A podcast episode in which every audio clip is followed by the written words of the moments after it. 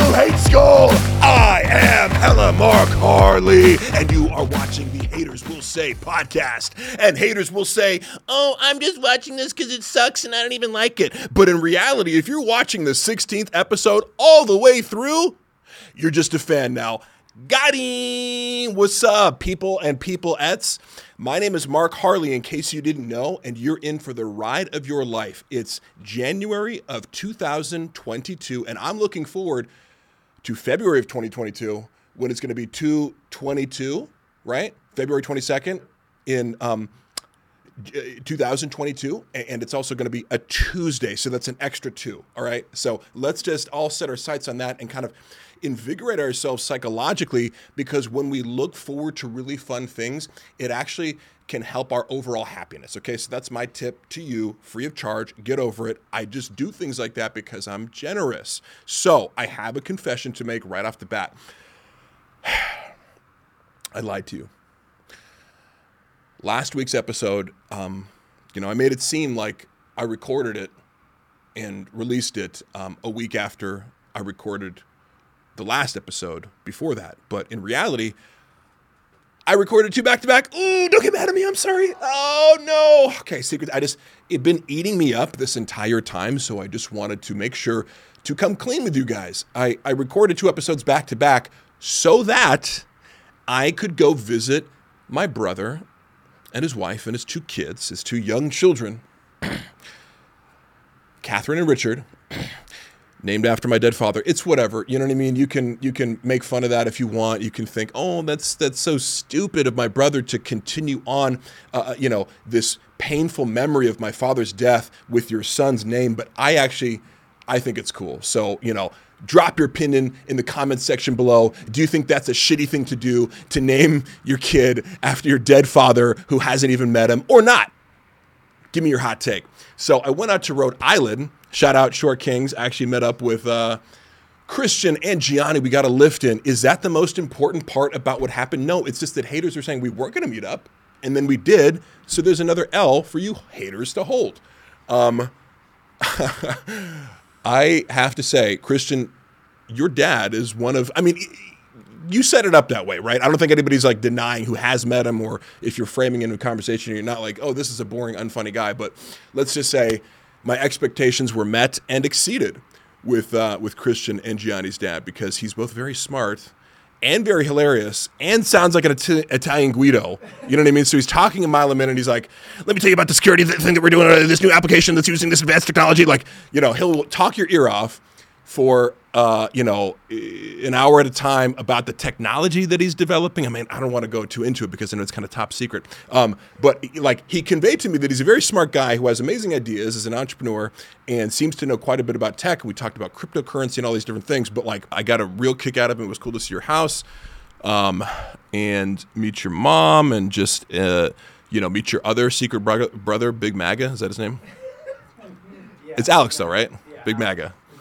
Uh huh. We discussed conspiracies for a little bit, didn't we? He actually, you know, he. I, I will say this.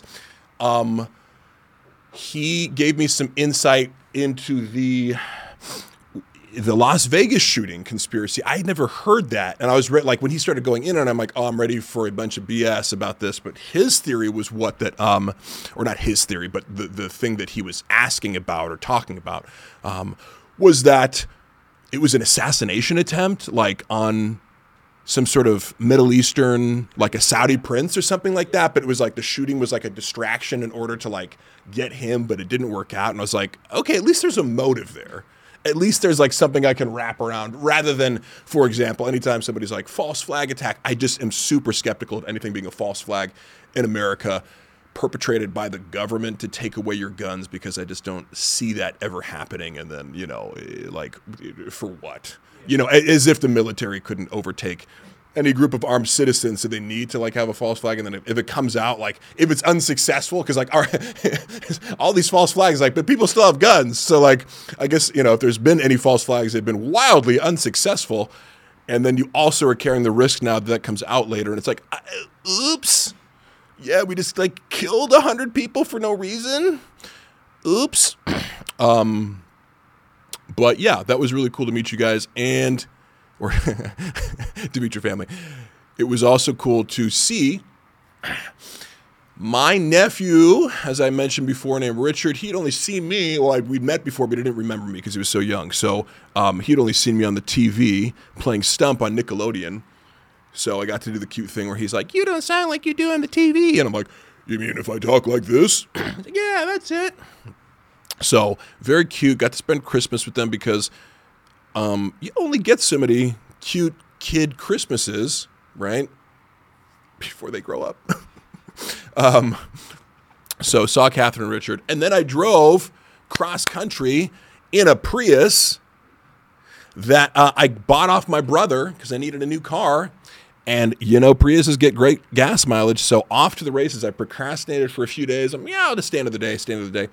Um, and until finally, I just I had to leave, and went down, you know, through Jersey, Connecticut, Pennsylvania, um, Missouri, through the top of Texas. Oh, Oklahoma as well, New Mexico, Arizona, the north of Arizona through Flagstaff, and into California. So, um, was Vegas in there? So, no, it was uh, Nevada. I'm not sure.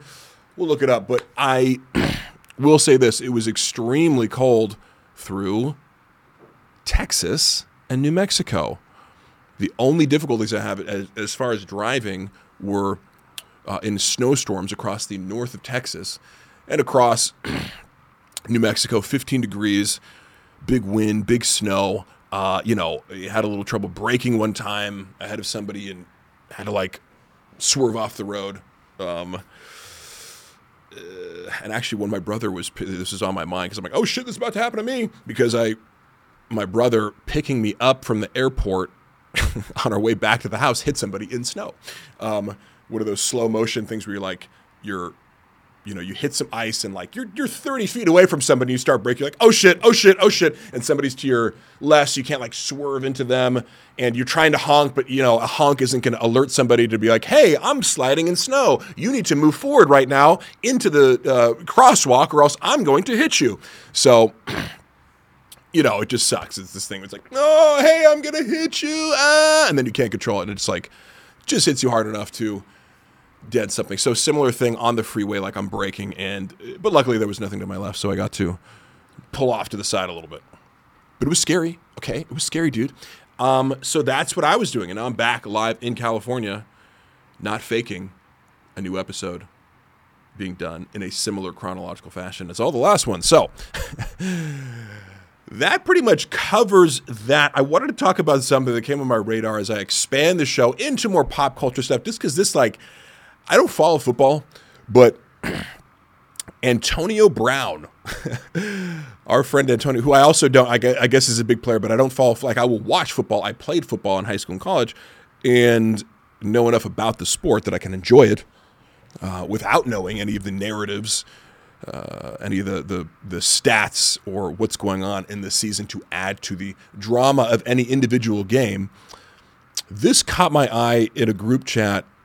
They sent out this list of stuff that he'd done because, uh, you know, his antics catch your attention for the fact that he's going, uh, you know, he undressed and left the sideline of a game uh, during a Bucs game, and that makes headlines. But you're like, immediately curious. Okay, what was the what was the context of this? And you know, he said he wasn't going to play, or he said he was injured, and the Bucs, you know, management or coaching said go to the locker room then. So it like it wasn't totally clear, like he said, they said, kind of thing.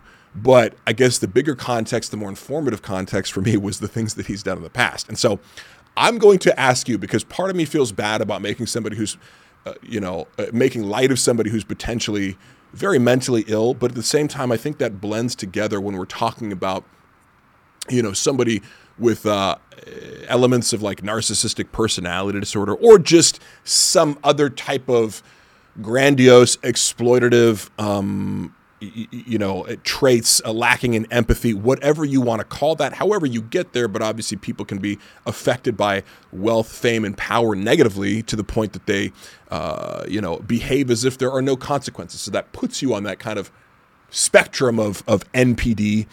Uh, but I'm not saying, obviously, I can't diagnose him, but, you know, only a professional. Um, mental a mental health professional, a psychologist, or or a psychiatrist of some sort would would offer true insight to that after working one on one. But here's a list of things that I thought were fascinating in his history.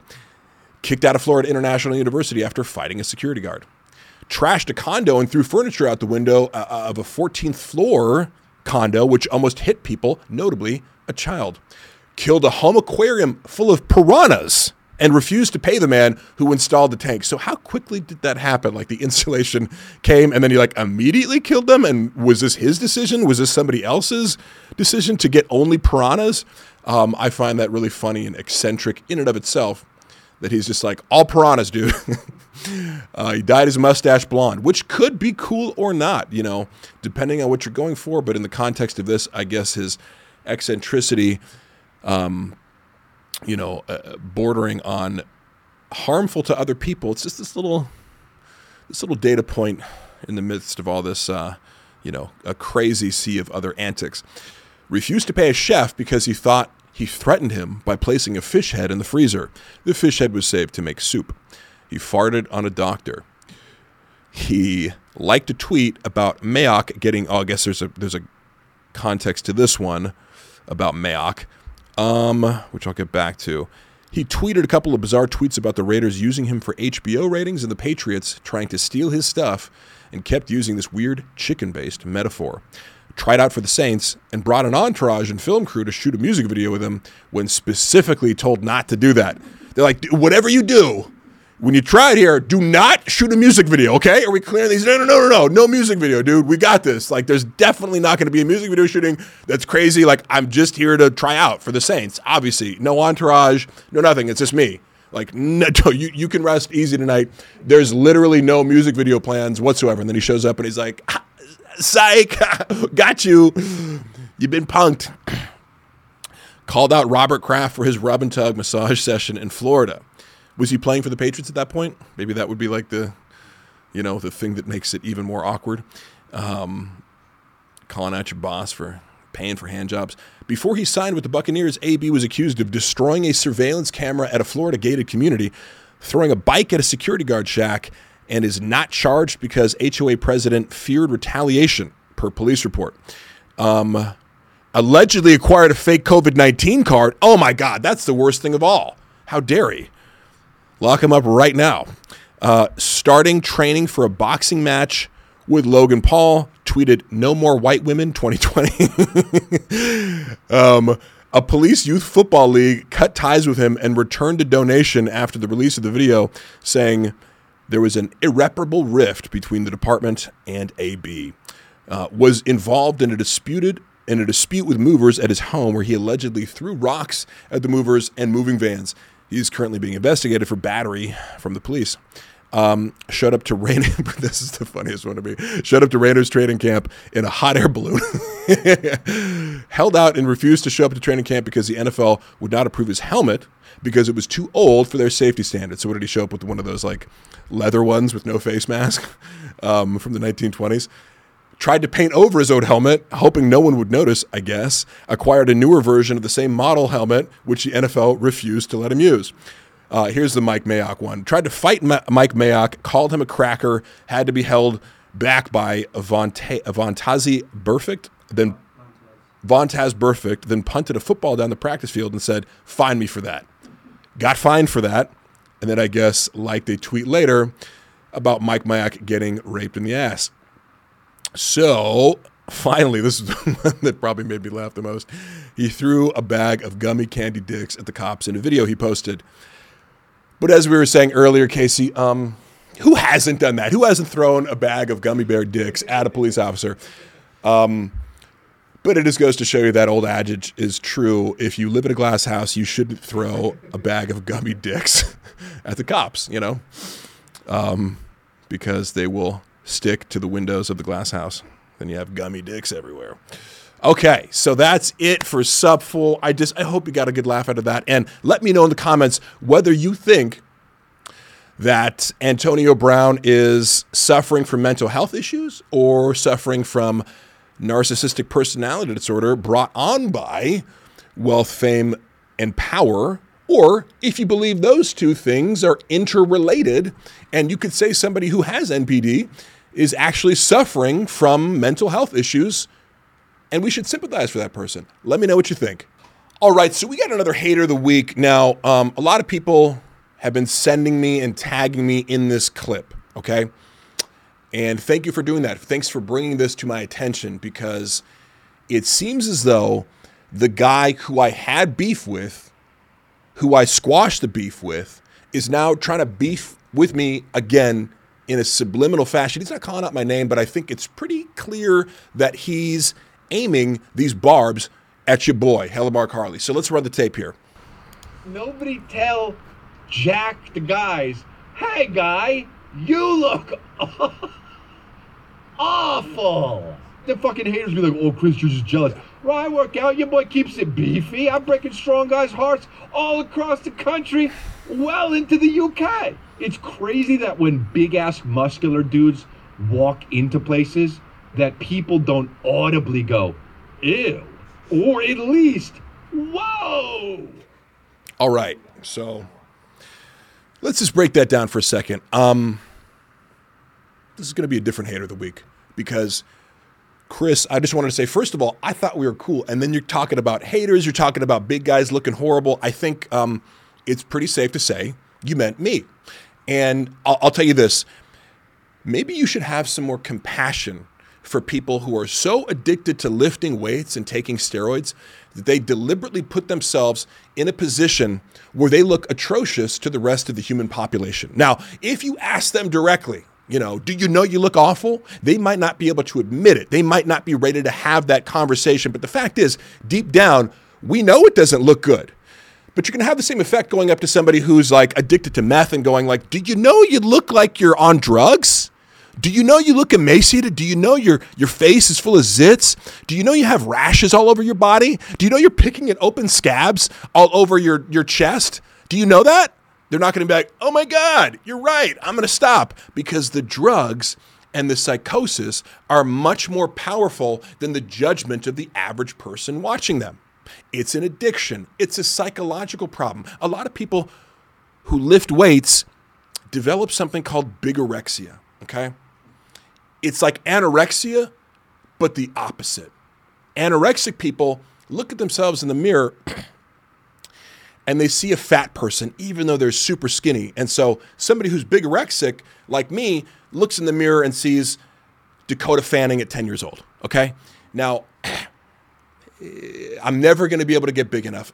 No matter how big I get, I'm always going to look in the mirror and think, that motherfucker is skinny. He's a little bitch, you know. And it has nothing to do with me getting picked on as a kid, for example, as other people have suggested, like, you know, sure, I, I, at some point I was actually skinny, but you know, I was 6'3", 220 by the time I played, uh, you know, football in high school as a senior, whatever. It's totally irrelevant. But it's not about like I'm getting picked on and then I have to overcompensate, right? It's just a sickness that develops because you like doing something, right? You start out like doing meth. I mean, the first time you do it, it's fun.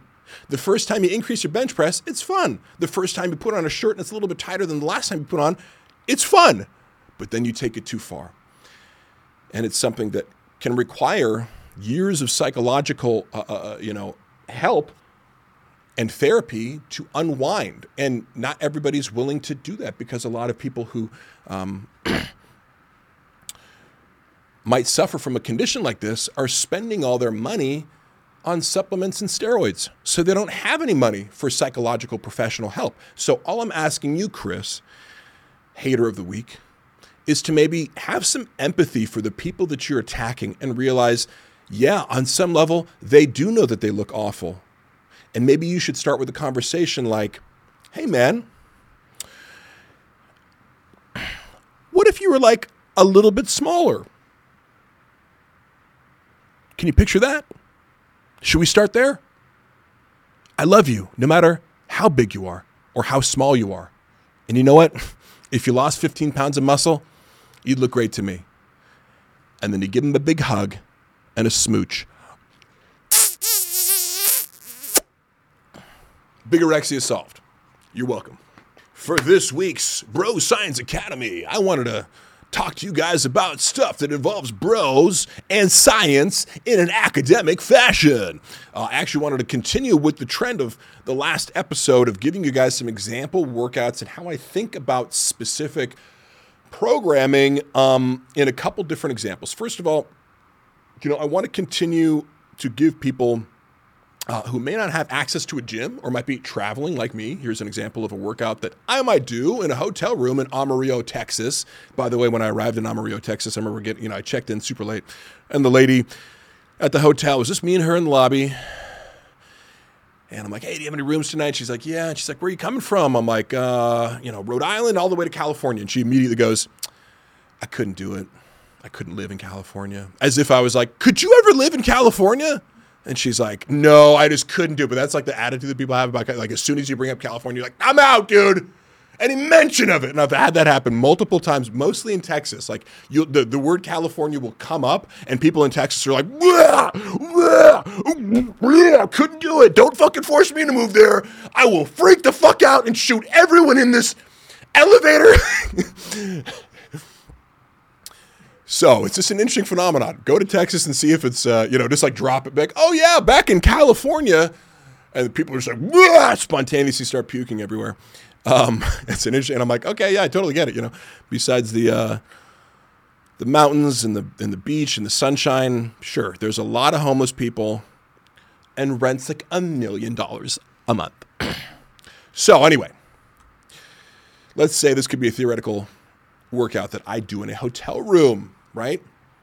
Full body. You're like, oh my God, I only got to work out one time this week. And instead of being a total piece of shit uh, while I'm on the road, I'm going to do one workout um, in a hotel room that'll take less than 30 minutes, that'll hit my entire body, make me sweat, get those endorphins going, and generally make me feel good with literally zero equipment, save for what would be in a normal room. Like if you're living you know, in a room that has no furniture whatsoever and no bed, and you're literally sleeping on the floor, uh, you know, on top of a blanket or something, sure, you would need a chair. Um, but this assumes you have a chair. First off, I want you to start with a uh, three round rest, pause to failure set of either some, some sort of push exercise. For me, the reps work out so that I can do like a handstand push up against a wall um, something around, let's say, you know, my first set might be 20 reps to failure. Now, this could also be push ups for you. It could be push ups with your feet elevated. It could be pike push ups where you're bending over at the waist. It could be feet elevated pike push ups with your feet on the bed or on a chair. But I want you to do uh, a broken set of three uh, rest pause sets where you go to failure in the first one, then you wait 15 deep breaths or about 40 seconds and then you do another set to failure, and then you take 15 more deep breaths, and then you do another set to failure. So let's say I do the handstand push ups, I do about 20, take the 15 breaths. I do about 12 the next set, take the 15 breaths, and then I do about six or eight, right? You've got a failure three times, you've stimulated some growth, um, you've got things off in a really intense way. And then the rest of the time, that you're doing these rounds, you don't have to go to failure per se, but you at least got something in where you're going to failure and pushing it to a 10, where you couldn't do one more rep gun to head. And again, choose the level of variation for a push movement, uh, specifically push, because we don't have a pull up bar in the hotel room, in this theoretical hotel room. Um, uh, so, you know, anywhere from push ups on your knees, if that's where you're at, to handstand push ups or, or freestanding handstand push ups with one arm if you're that strong. Now, from then on, you're going to do a full body circuit that would involve a push, a, uh, a pull, even though you know it's not it's not going to be like a pull up, um, but you do a push, a pull, a squat, a hinge, and an ab. So, three rounds of this. Push ups. See if you can hit 20 push ups. Put your leg up on a chair, and each side, you're to do a split squat into for each rep a Romanian deadlift. Really, it's just hinging over at your hips, but you let your balance foot come off as you reach forward and touch your toes using your glutes and your hamstrings. So that's one rep, right? You squat down and then you come up and you bend over at the waist and engage your glutes and hamstrings stretch to touch your toe and come up. So you get the squat and the hinge in one movement. Do 10 to 20 reps, wherever you start to feel that burn, on each side, right? So that covers your push, your squat, and your hinge. Then you go down to the floor, hit some reverse crunches, right? So you're leaning back, you're in a V position on the floor, you bring your knees to your chest, and then when you extend your legs all the way, and by the way, you're using like your hands behind your butt, you know, to support yourself in that general area to balance. When you stretch all the way out, I want you to pause for a one count, for a two count, wherever you're at. And if the, crunches are tough enough on their own, you don't need to do it. But if, if you're like a little more advanced, pause with your feet outstretched completely. It's going to make it really hard. Hit 20 of those if you can. 20 pause reverse crunches actually will be pretty tough for most people. and then to finish it off, you're going to do a push up list burpee. So you're basically going to be from a standing position, touch the ground with your hands, kick out into a plank position, and immediately kick back into that bent over position, right?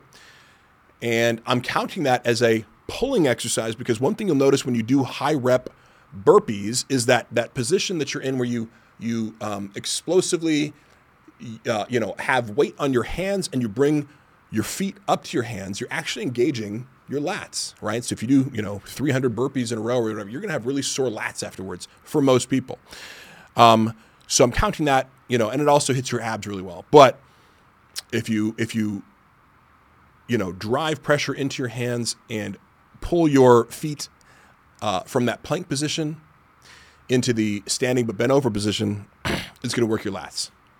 That covers your whole body, right? You're going to take minimal rest in between each of those exercises and then two minutes of rest in between rounds and hit three rounds. So to recap, the rest pause, handstand push ups. Then we're going to do a circuit of push ups, followed by reverse crunches, followed by um, uh, single leg split squats into RDLs, followed by the push upless burpees. And there you go. Instantly, you're buff. You're welcome. Also, wanted to talk about examples of a chest workout that I do because some people will ask me this stuff and I'll say, sure, I can help you out.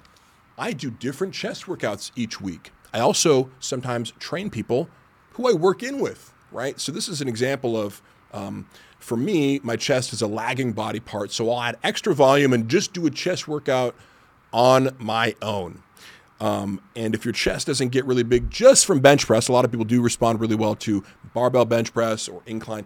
You might have to add a few supplementary um, exercises to your chest workout to really activate all the fibers. And specifically with me, because I have this recurring shoulder issue, um, certain fibers don't like fire. Like I'll notice, you know, if I just do barbell bench, I'm overcompensating with my strong side because there's some structural damage that makes it weaker, but also like an impingement will literally prevent fibers from firing all the way through my pec in certain areas. So I have to be more careful about actually, uh, you know, making sure that I'm in the stretched and contracted position through various angles to uh, work the things that just aren't firing from particular positions. So here's what I do.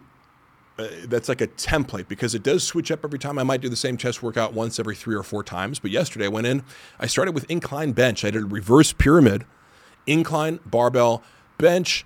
Uh, I warm up to my top set. I do a set to failure between five and seven reps. I drop down about 15% and do a set of failure for about six to eight or nine reps. Then I drop down another 15% and try to do a, you know, let's say a 10 to 15 rep set to failure. Now, you would probably get growth for, if you really push that intensity, you would get growth and stimulus just from that. And the incline bench is great for chest, but I don't stop there, do I?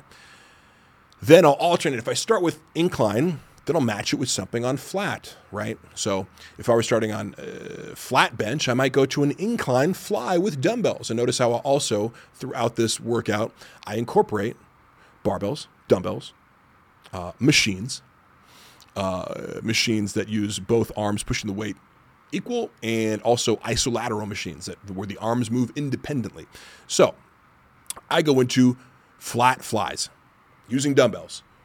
The way that I do it also, I accentuate the stretch in the bottom. I even bring my hands up a little bit towards my ears. I rotate my thumbs uh, toward my body and get an extra little stretch there, and then come up here and imagine I'm hugging somebody as I'm doing it. So my arm doesn't collapse on the weak side specifically. I push up and imagine that I'm hugging somebody. And once I fail on that specific weight, after let's say 10, I do a few more reps with a stretched dumbbell press. So now I'm just putting the weight to my sides and I'm going to failure again with the dumbbells from a stretch position, right? So I'm not, not bringing it so close in here that my body and my chest actually physically prevents me from going deeper. I'm bringing the weights right to my side, getting a deep stretch and pushing up. From there, I will incorporate a machine like a flat, you know, bench machine where you're seated. It's just a horizontal press, right? So I'm doing that and still using relatively heavy weights in the range of about eight to failure. Do two to three sets there. Make sure I'm pausing, coming up. I'm not bouncing, never bounce the weight on a stack or anything like that. But I just want a full range of motion, bring it back, take a big breath, expand my chest so that I'm initiating the movement from my chest because my chest is stretched at the beginning of the movement do three sets there. And then yesterday I was looking, I was like, I wanted to do some cable crossovers, but somebody's always in the cable crossover area, like doing something on one side versus the other. So that's another principle is that I always stay flexible. Right? I never go in there with one idea and say, well, I have to do it, so I'm going to wait, even though it might take 20 minutes. I never let the flow of my workout be interrupted because I always am willing to throw in uh, alternates, you know? So never, I think if you're looking, if efficiency is a big thing for you, don't get stuck up on a particular exercise. If the cable crossovers, um, which is an exercise I love because you can adjust your range of motion as you're going through, again, especially when you have problem areas, uh, and you need to really focus on that mind muscle connection to finish off the muscle after doing your big movers and your compound movements. I love the cable crossover because it allows the freedom of range of motion, but a secondary choice is the pec deck, right? I'll make little adjustments on it. Like instead of grabbing the handles, I'll grab the bars that come down, right? Something about it. I don't know. But you got to pimp that machine out like it's your bottom bitch and make it work for you. Okay. So that's an example of a four exercise, three sets each, 12 sets total, something you might hit twice and still be within that range of, um, you know, uh, ideal volume for the week of, you know, roughly around 20. You can adjust that if you're a beginner. You know, you can either take an exercise out and do three sets, uh, three exercises of uh, three sets, or maybe you want to do the four exercises and, and do two each to failure or close to failure within um, two to three reps of failure would still be effective for you. So try it out. And for every one of those workouts, just know that I'm going, I got a couple isolations and a couple compound movements, right? Uh, a barbell, a dumbbell, a machine, uh, a machine that allows me individual range of motion. So if you hit all those things and swap out for different angles, like the cable crossovers could be from a lower angle coming high to work the upper fibers more.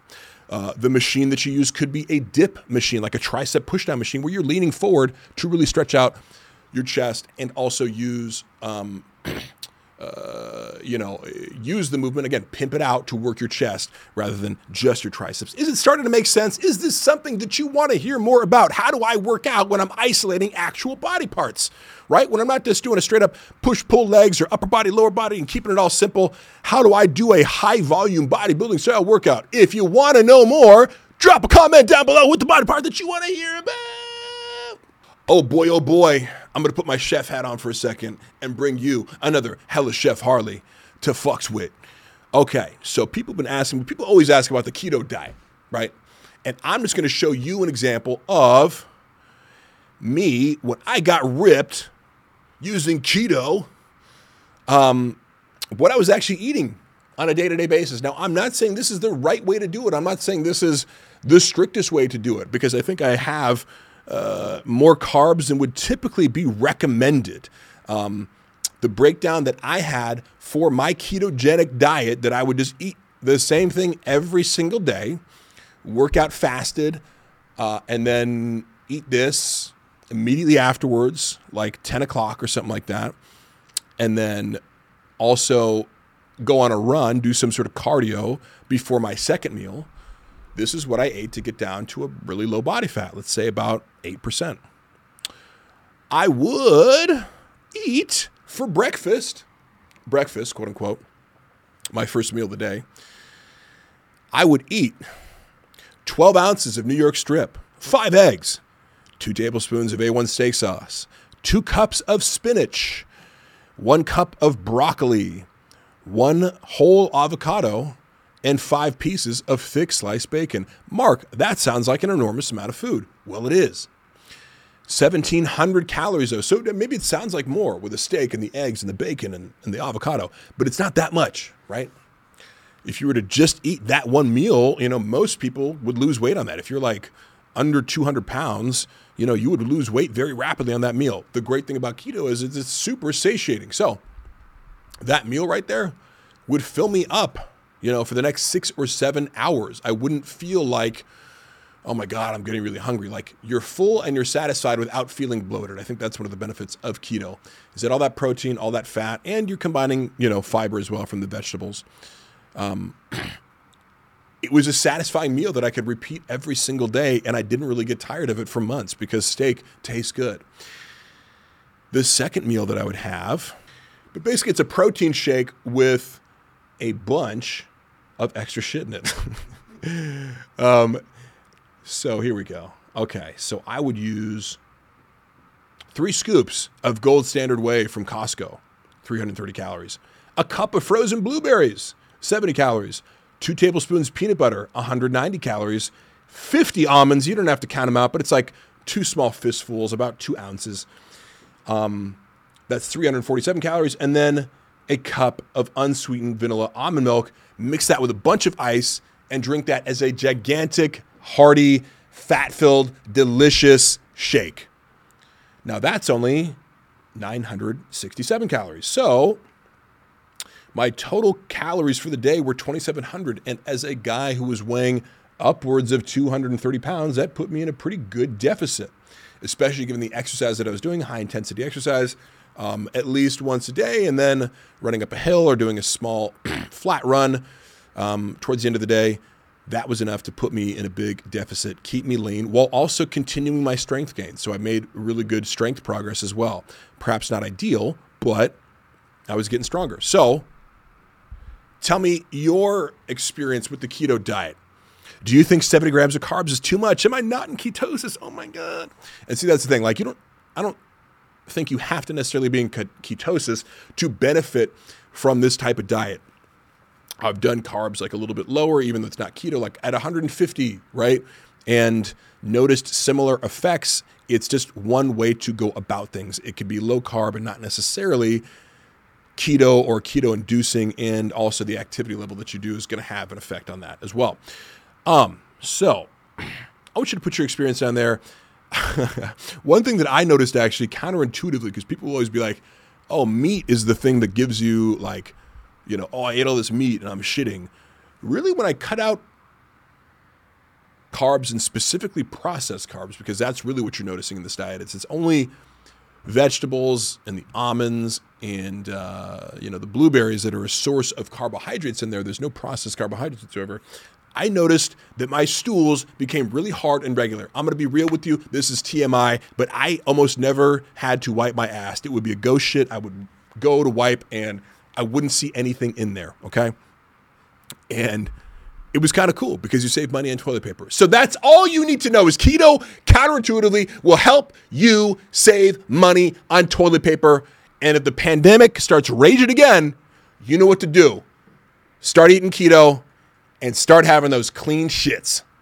All right, we got another saucy or not. This time we're looking at a guy that I discovered myself. He came up on my Instagram feed named Johnny Hollywood, underscore Johnny, underscore Hollywood.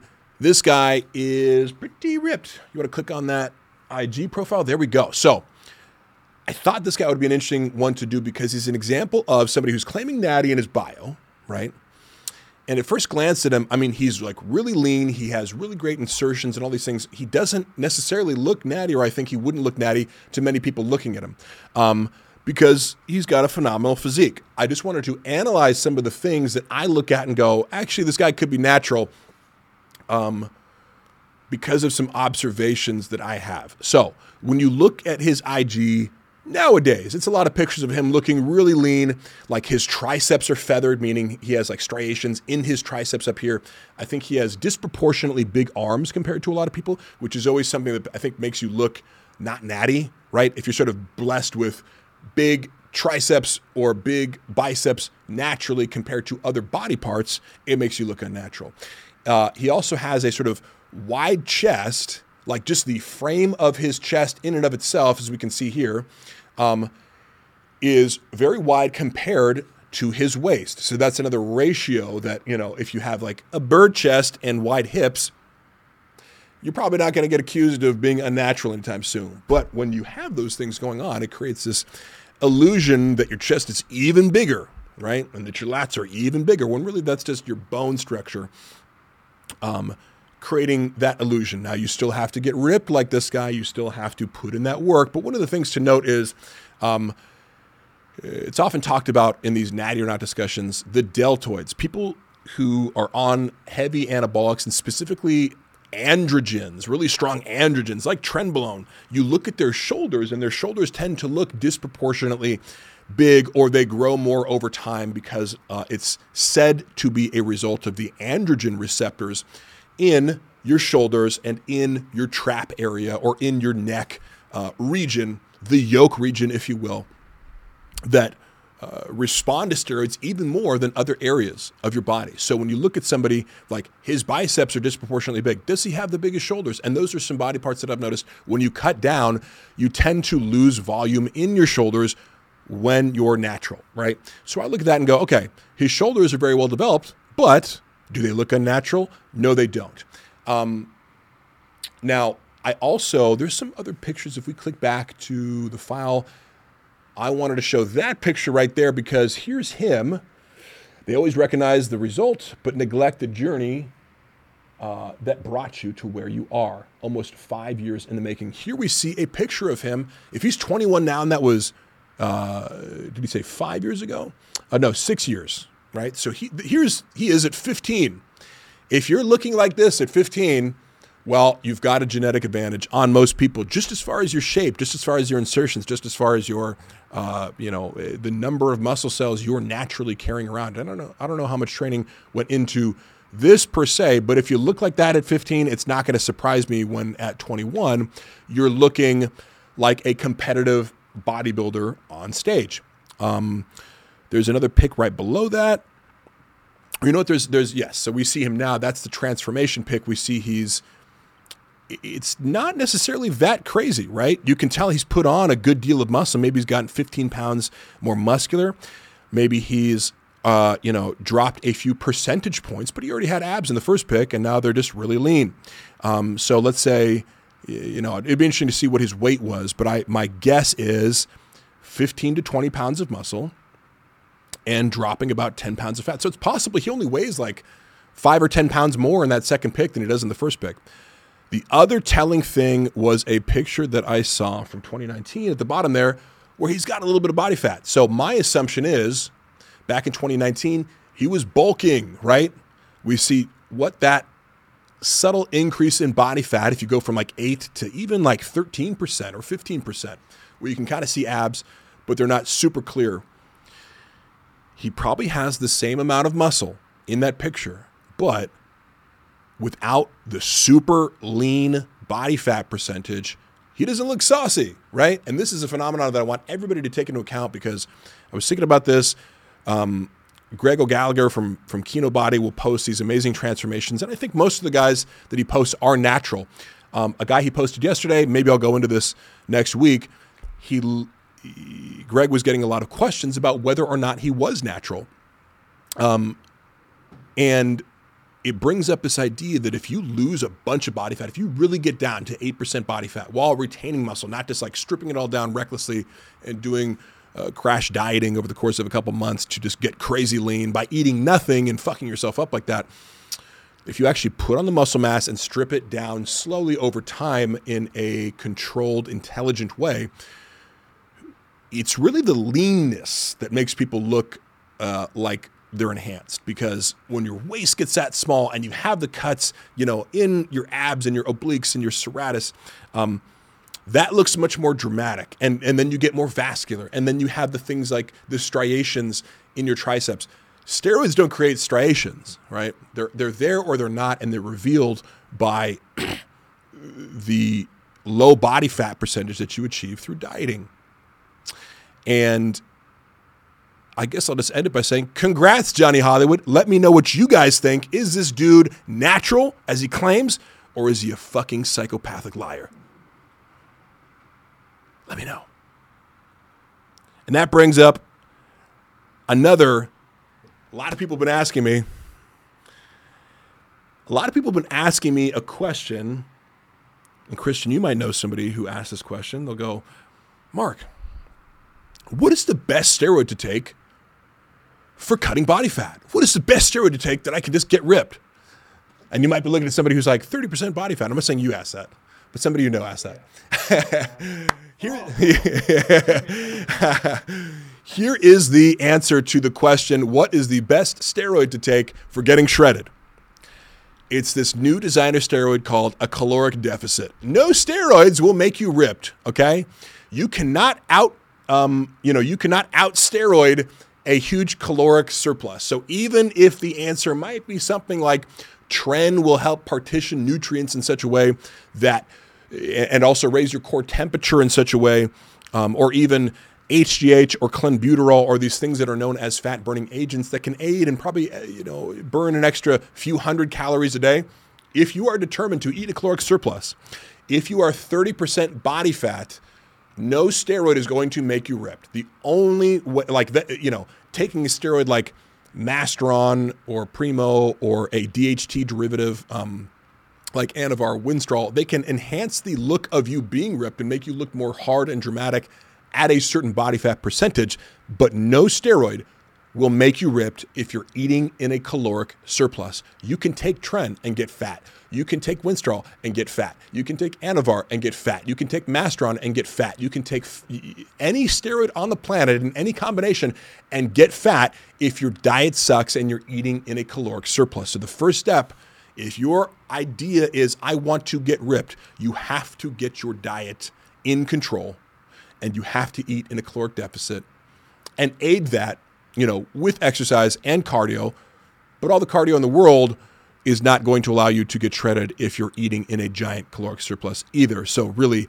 that is the only non-negotiable in getting ripped is eating in a caloric deficit. Bye-bye. All right, we're going to end off with another classic. This is why we can't have nice gyms. This was sent to me by a friend at a gym that I frequent let's play it. Okay, this guy's got 115 in the bar, doing lunges, but he's kind of just doing like a boop, boop, boop, boop. So, yes, I'm picking on this guy. Does he have his face in the video? Nope. But I'm using this one because this isn't a grandpa that we're looking at. This isn't a guy who's crippled in some way. This isn't a guy who doesn't have full function of his body. This is a guy who's in a power squat rack, right? They have the platforms, uh, you know, with the bumper plates and all that. So you deliberately went in there when you could have just like, you know, put a a prefixed uh, barbell on your back and or grabbed a couple dumbbells or whatever. You you know, you chose this out. You know that's the right place to do it. You are able-bodied. You are in your 20s or 30s. There is nothing about you that screams I'm a complete novice or I don't know what I'm doing or I'm mentally retarded and therefore have an excuse. This is just a guy taking the tiniest of steps forward to lunge and then actually doing more work by bending forward. Okay. So my question is always who taught you that? Right? You have the intelligence to sign yourself up for a gym you have the intelligence to go on your phone and look up how to do a barbell lunge. And no person on the planet is going to recommend to you, no fitness professional is going to recommend to you, what you're going to want to do is step out and then um, eh, make sure your depth doesn't go below three inches. And also make sure your upper body comes forward in a really cute way where you poke your chest out and everybody can see your nipples in the mirror but it's got to be cute, right? That's the the operative thing here is cuteness, right? We want to go boop. We want to step back and go boop, right? Are the boys looking? Are the girls looking? Is everyone looking because I'm cute and I'm lunging and I'm doing it and it's my are my glutes getting bigger yet? No, they're not because you're not providing any stress. How about you half the weight or how about you ditch the barbell entirely because that's really what pisses me off is this guy's in a uh, a lifting platform where people could be doing cleans, jerks, squats, deads, and he's doing bullshit barbell lunges with 115 pounds when he needs to master his own body weight first. And you can do a lot with body weight lunges and jump lunges. You can fuck yourself up on them even as an advanced lifter, you can get a lot out of these body weight exercises. But this is an example of a person who needs to start there. Master yourself, okay? Before you hop under that barbell, can you even do the thing that you're doing with your own body weight? If the answer is no, then don't go with the damn barbell. I keep telling you people. You can't just go up to equipment that you don't know how to use and then take it from somebody else who would be using it correctly and now they can't work out, and you're doing a workout that's not even a workout. You need to go back to square one. You need to look up a goddamn YouTube video. There's tutorials everywhere. Buy a YouTube Premium account. Is that too much to ask? I will send you 15 bucks and you can buy it and you can spend a month using my account, okay? Don't tell YouTube that we are sharing this account and we're not family because if you do, we could be in a serious violation of copyright infringement issues according to the NBA and the NFL and the MLB, all right? Peace.